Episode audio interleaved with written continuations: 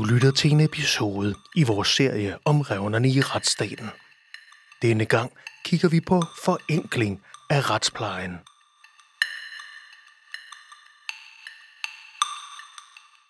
Altså, det at tiden påvirker straffen, øh, det, det synes jeg, det, det gør noget. Det, så, så begynder vi at, at, at nærme os noget, hvor, hvor det måske ikke er helt retfærdigt alligevel. Ventetiden ved de danske domstole er alen lang, og sagsbunkerne håber sig op ved byretterne, der frygter for at kollapse under vægten af de mange sager. Jeg hedder Christine Bro Holbæk, jeg er dommer ved retten i Horsens. Altså, som dommer har jeg rigtig mange forskellige sagstyper. Det primært er straffesager og civile sager. Ja, både på straffesagerne og på, på de civile sager, der er der øh, lang ventetid. Gennemsnittet ved øh, retten i Horsens er over gennemsnittet på, øh, på de fleste sagstyper øh, i forhold til andre byretter. Regeringen vil blandt andet tilføre 32 millioner kroner ekstra til domstolene i 2023. Og så vil man, som det står i regeringsgrundlaget, forenkle retsplejen. Altså det, der er problemet med de lange sagsbehandlingstider, er jo på alle sagstyper, både straffesager, civile sager og familieretlige sager, at der sker noget efterhånden, som tiden går. For det første, så øh, er det en enorm stor belastning for de parter, der er med i sagerne, øh, at vente på at komme for og finde ud af, hvordan den her sag bliver afgjort. Men hvor i består problemet egentlig? Er det økonomien eller rammerne hos domstolene? Og hvad skal vi reelt gøre for at bringe sagsbunkerne ned på et acceptabelt niveau? Vi dommer, vi kan godt lide ret og retfærdighed. Øhm, og en retfærdighed er jo blandt andet det, at man bliver straffet korrekt. Altså hvis man har gjort noget, så skal man dømmes for det, hvis, for det, hvis det kan bevises. Men hvis ikke man har gjort det, så skal man frifindes. Og her kan det jo være, at man ender med at frifinde i en situation, hvor der ikke er bevis nok længere fordi vidnerne ikke kan huske, hvad der er sket, og kan ikke huske detaljerne om, hvad der er sket.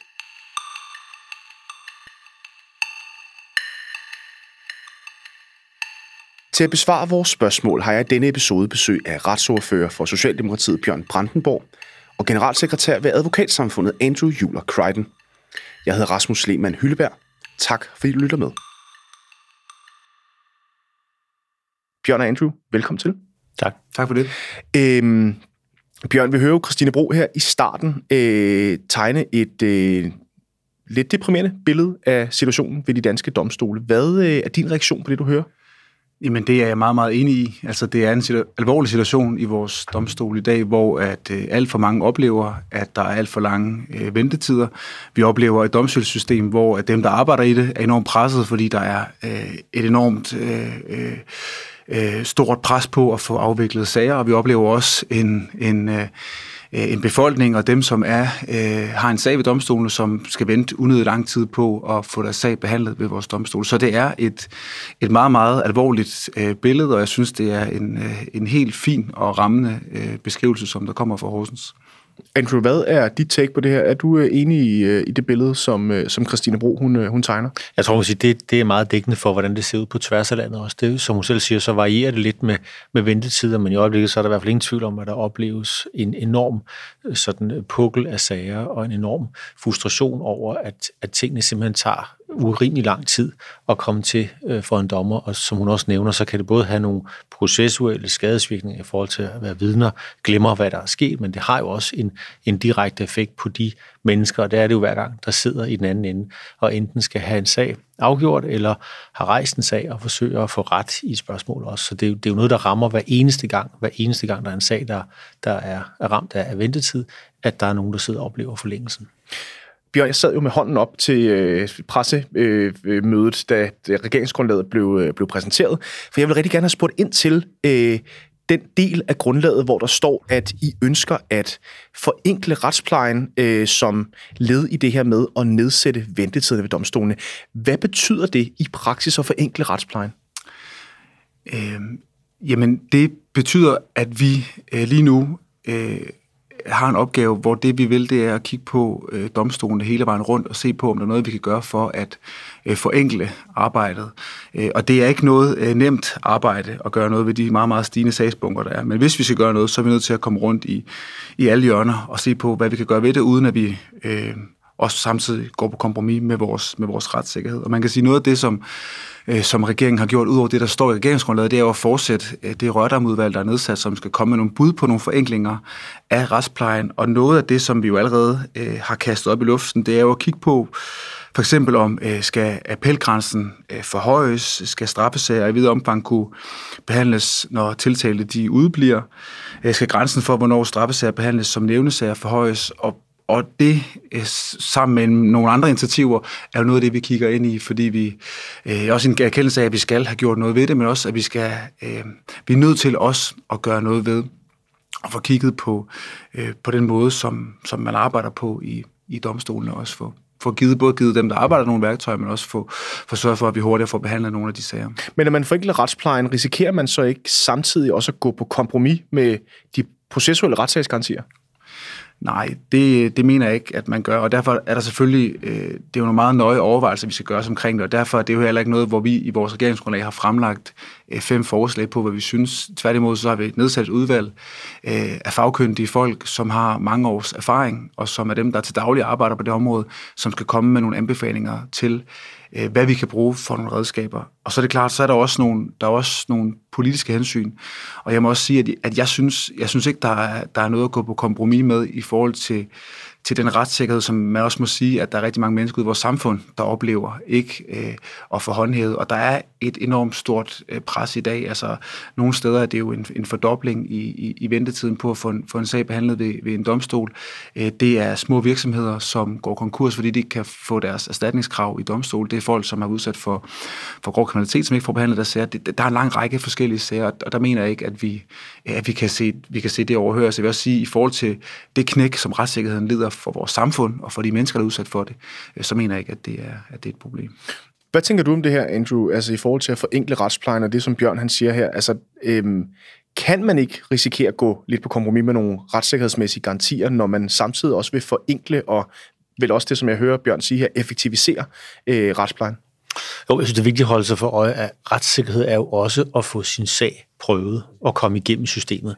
Så jeg er sådan set fuldstændig enig i, at det er jo sådan et totalbillede af oplevelsen, man bliver nødt til at kigge på, og hvis, hvis sagsbehandlingstiden bliver for lang, så er der også et tab af retssikkerhed. Så det er jo sådan at finde et, et balancepunkt hele tiden mellem, hvad er det for en retsstat, vi vil have. Derfor synes jeg egentlig, det er meget fornuftigt at sige, lad os give det, det kan man sige, samlet set et service eftersyn, og så sige, er der nogle steder, vi kan justere hvor vi kan gå på øh, kan man sige, kompromis med nogle, med nogle retsgarantier, for ligesom at sikre en anden retsgaranti, nemlig det, at man får behandlet sin sag rimelig hurtigt. Jeg tror, det som, som jeg ser som den største bekymring er, jeg tror, det er meget vigtigt at gøre så klart også, at nu har man bedt et udvalg om at sidde og kigge på, hvad kan man gøre, og der er stor indsigt fra det udvalgs side i at justere på tingene, men, men det bliver ikke voldsomt store bidder af ventetiderne, man kommer til at kunne tage med de justeringer, fordi man jo stadigvæk holder fast i de grundlæggende retssikkerhedsgarantier, der skal være. Så det vil jo være sådan mindre justeringer hen ad vejen, man kan foretage. Derfor bliver man nødt til samlet set i den drøftelse, hvor man kigger på, på retssikkerhed som, som noget, der handler om, om hastigheden af behandling af sagerne og ventetiderne.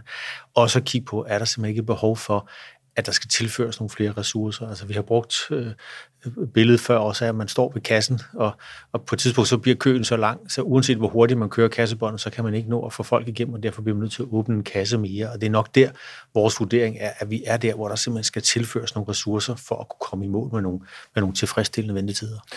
Du præsenterer I jo, øh, Bjørn, øh, her med, eller du gør jo ikke, det, gør, det gjorde hvad, hvad, finansministeren her, øh, hvad hedder det, i sidste uge, Øh, der præsenterede han jo finanslovsforslaget, der jo øh, indikerer, at I vil tilføre 32 millioner ekstra i en ekstra bevilling til domstolene her og nu. Øhm, set fra din stol, at det er nok til at løse de udfordringer, som domstolen står i lige nu? Det er i hvert fald et nødvendigt løft til vores, til vores domstol lige nu, og jeg er sådan set helt enig med Andrew i, at selvfølgelig er økonomi også et element i det. Jeg tror så også bare, man må sige, at øh, den situation, vi er i lige nu, og det er også det, jeg hører, du siger, så det er sådan set ikke en, det er ikke, et, øh, ikke en kritik af det, det er jo, at pengene ikke alene kommer til at løse de udfordringer, der er. Og derfor tror jeg også, at det, det, eller det vi har gang i nu, er jo jeg tror, det var den tidligere justitsminister, der kaldte det for, for, for, for hele domstolen som en, en supertanker, der tager det lang tid at vende, og det er, jo, det er jo det, vi er i gang med nu, at forvente den udvikling, som, som der er i vores, i vores domstol. Og det er jo både at kigge på, på praksis og på retsplejen, er nogle, nogle forenklinger, vi kan gøre der, og så er det selvfølgelig også at have et øje for, for økonomien, og der er der helt enig i, at der er øh, Øh, brug for os at tilføre nogle, nogle flere midler. Det er jo derfor, vi, vi fortsætter øh, de 150 millioner, og så topper op med, med 32 millioner for, for, for det næste år. Øh, og jeg er, er heller ikke afvisende over for, at vi kommer til at også at kigge ind i at bruge endnu flere penge på det her område. Jeg tror bare også, det er vigtigt, at vi ikke øh, på den måde får et indøjet fokus på, at pengene alene kommer til at løse de udfordringer, som vi står overfor nu. Øh, for det tror jeg ikke alene kommer til at gøre det. Derfor er det overhovedet realistisk. Altså nu taler vi rigtig meget om øh, millionbeløb her og millionbeløb der. Altså, vi, det lyder også lidt som om, at det er, altså er det en, okay, spor på den måde, er det et problem, vi kan løse pist væk her nu ved bare en pose penge? Og der er meget enig også i, i Børs tilgang til det her. Det er, jo, det er jo et langt sejt træk. Altså, det er jo ikke noget, der er løst på den korte bane. Og det er også derfor, jeg synes egentlig, det er et fint øh, sådan, signal i forhold til en sigtelinje. Og øh, regeringen har lidt, altså nu starter vi med at lægge nogle ekstra midler ud i år. Vi, vi er godt i gang i finansåret også, og det, det kan man sige en retningspil på, vej, hvad vej vi skal det vi har forsøgt også fra, fra advokatside, det er jo at skitsere, hvad skal sigtelinjen være fremadrettet til, vi ligesom er i mål med nogle rimelige sagsbehandlingstider.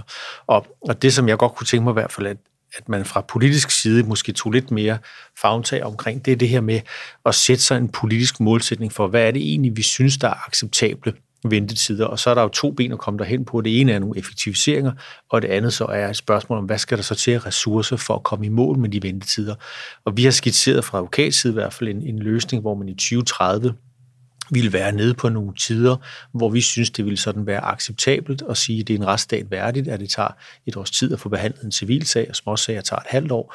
Men, men jeg kunne godt tænke mig i hvert fald, at det bliver noget, som, som fyldt lidt mere politisk, at man lidt ligesom man har gjort på klimaområdet, sat sig en målsætning og så sige, det er her, vi vil hen, det er det her, vi ønsker med en retsstat. Og så er vi enige i, så skal vi jo gøre det klogt, og der, hvor vi kan rationalisere, effektivisere, der kan vi komme et stykke af vejen. Og så må man jo så politisk også være villig til at sige, at den sidste del skal så også skabes ved, at man, man sætter de ressourcer af, der skal bruges for at komme derhen.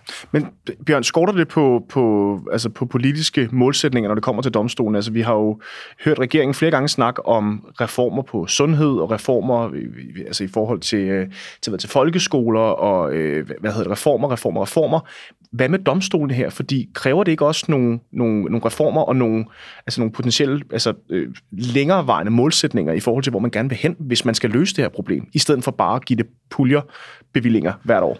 Jo, og jeg synes faktisk, at, at både den her regering, men jo også i den, i den forrige regering, har vi gjort alt for ikke at gøre det her til et puljespørgsmål. Altså for, for os, øh, for Socialdemokratiet, men også for regeringen, der er domstolene en hjørnesten i vores retssamfund, og det er enormt vigtigt, at vi fortsætter med at have en befolkning, der har enormt høj tillid til vores, til vores øh, retssystem og til vores domstole, at folk forventer, har en forventning, men også kan forvente, at man får, får behandlet sin sag inden for en rimelig tidsramme, når man, når man en gang imellem sit liv oplever, at det bliver, det bliver nødvendigt. Så, så jeg, jeg, jeg, sådan set, øh, jeg synes ikke, at vi som fra politisk side har gjort øh, har gjort andet end at forsøge at også at lægge nogle spor ud på, at, at vi nok øh, er nødt til at kigge på det område på en anden måde. Jeg tror at måske snarere problemet har været, at man nok øh, tidligere har kigget på det på en måde, hvor man har tænkt ikke kun vores, vores domstol, men faktisk hele vores straffesagskæde i nogle siloer, som har været lidt uhensigtsmæssige. Altså man har taget, så har man kigget på domstolene, så har man kigget på vores politi, og så har man kigget på vores, på vores kriminalforsorg og fængsler i den, i den sidste ende. Og i virkeligheden, når man kigger på de elementer,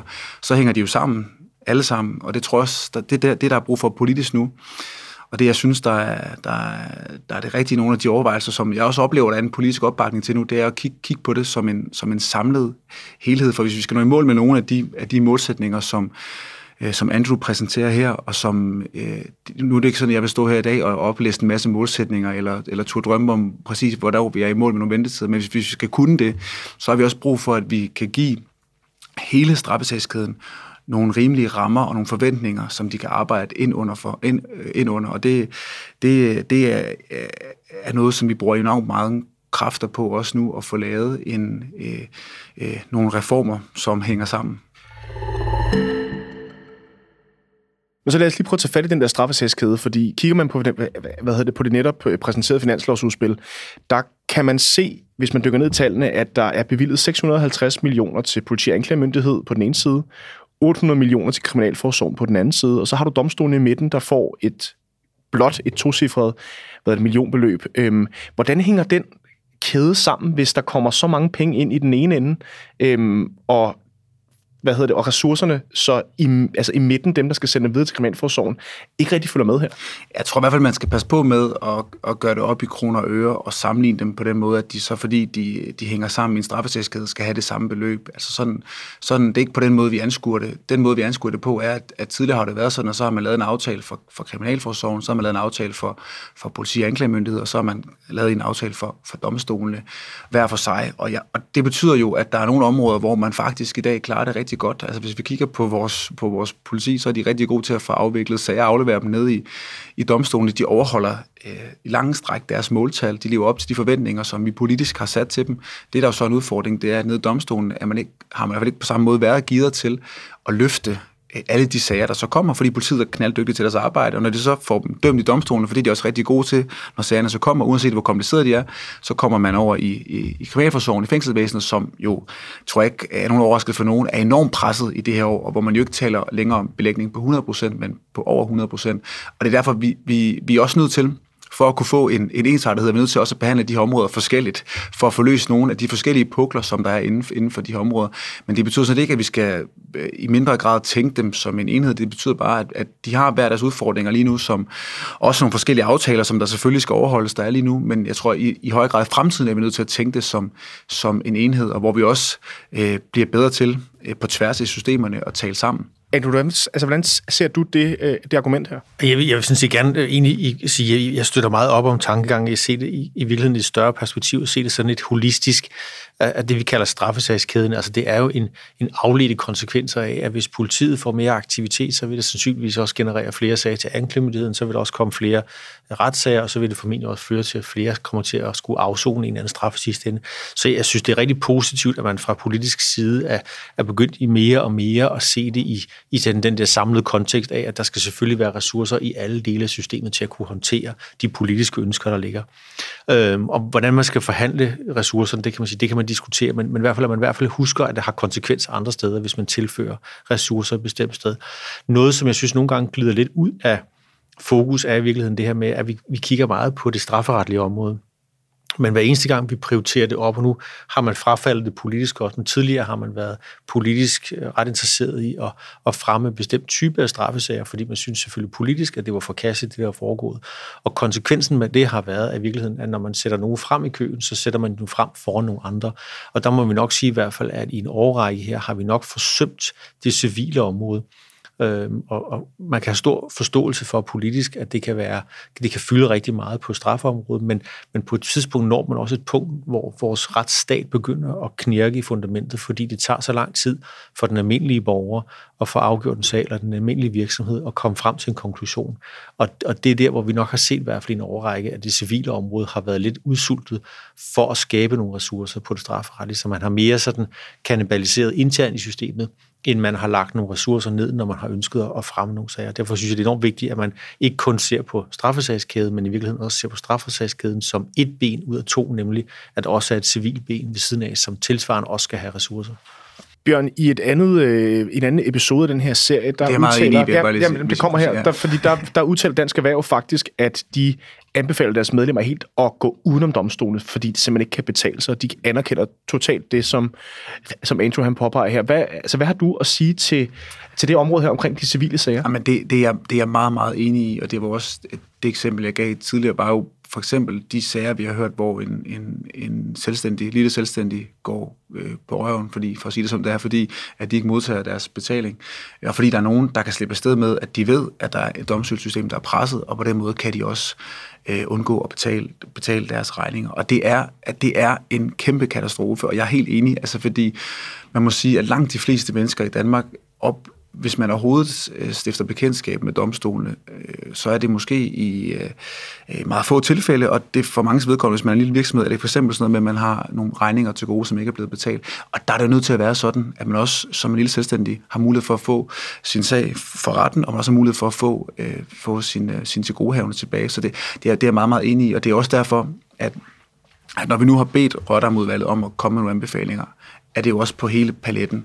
Og det er også derfor, jeg, jeg, jeg, jeg er meget spændt på, hvad det er for nogle anbefalinger, man også kommer med, for vi har sådan set sagt til dem, at, øh, at noget af det, som, som vi ikke nødvendigvis kan, men som, som, som de meget, meget gerne må, er jo at kigge i alle hjørner af retsplejen, hvor man kan finde nogle greb, eller hvor de har nogle gode anbefalinger til, hvordan vi både får kigget på, på, på straffesagskæden, sådan på det mere strafferetslige, som Andrew siger, men jo også på, på de civile sager, som i høj grad er dem, hvor vi jo kan se, at der er rigtig, rigtig mange, som oplever urimelig, urimelig lange ventetider, og hvor, som du selv siger, at, at nu der er erhvervsorganisationer, der går ud og fravælger folk, øh, og gå til domstolen, at det er jo en katastrofe, hvis det ender med, at man ikke har, har tillid til det længere.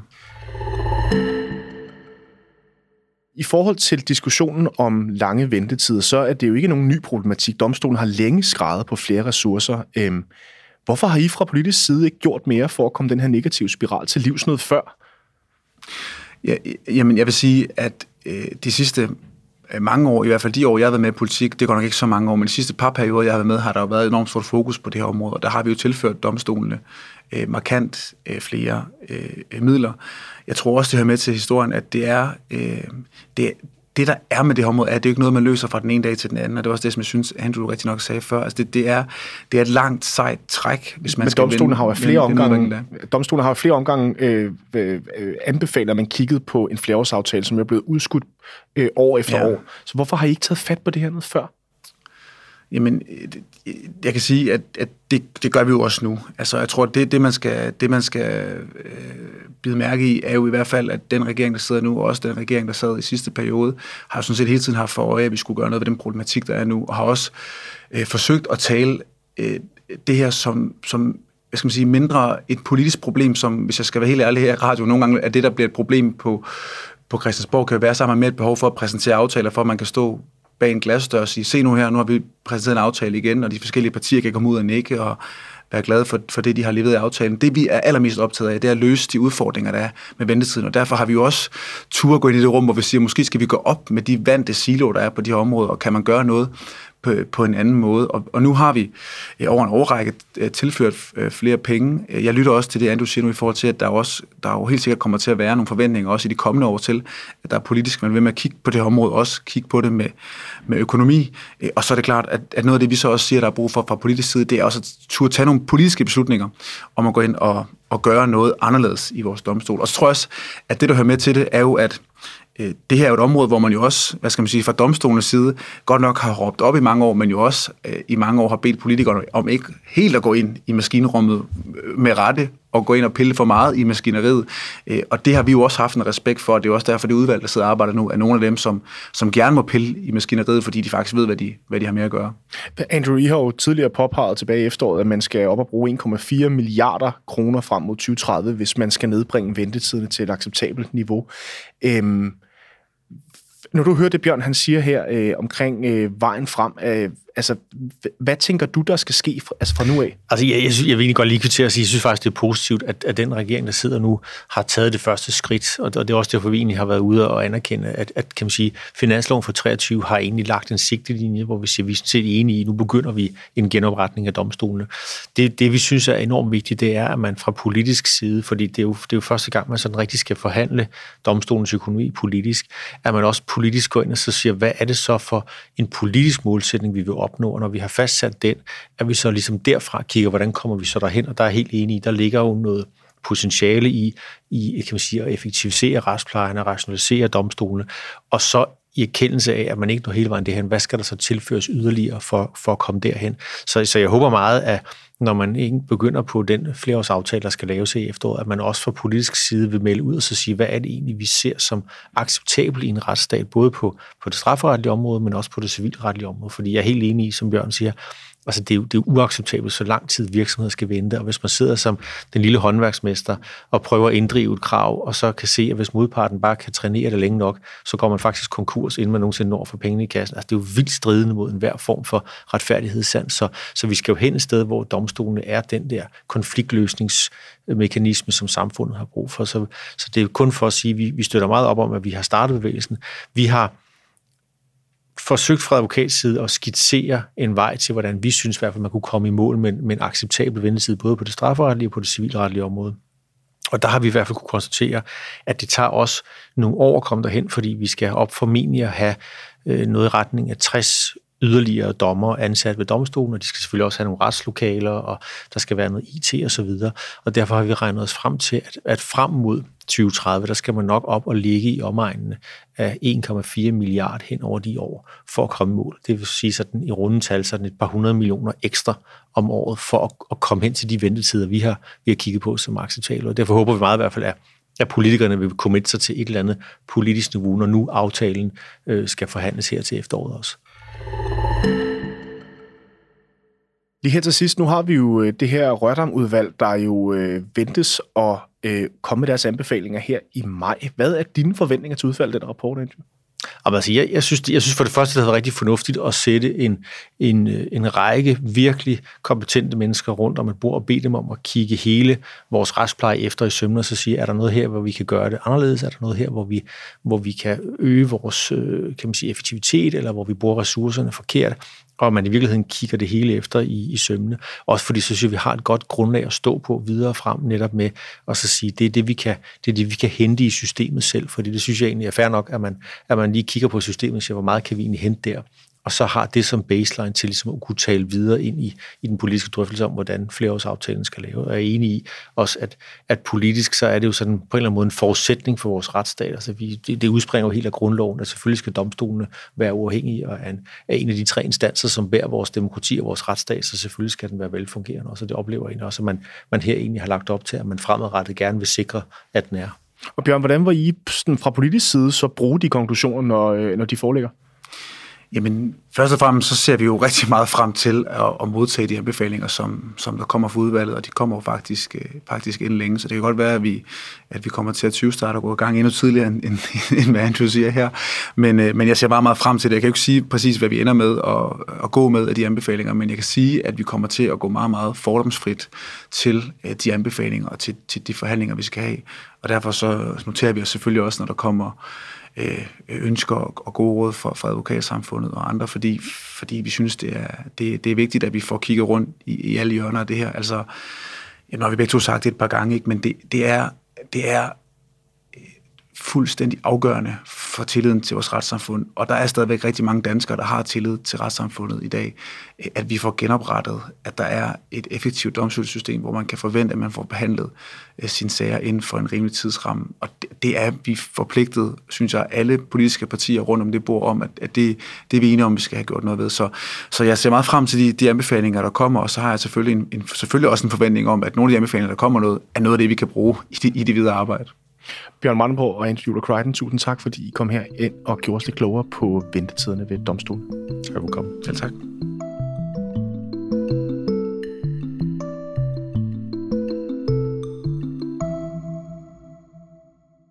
Du har lyttet til Magtens Tredeling.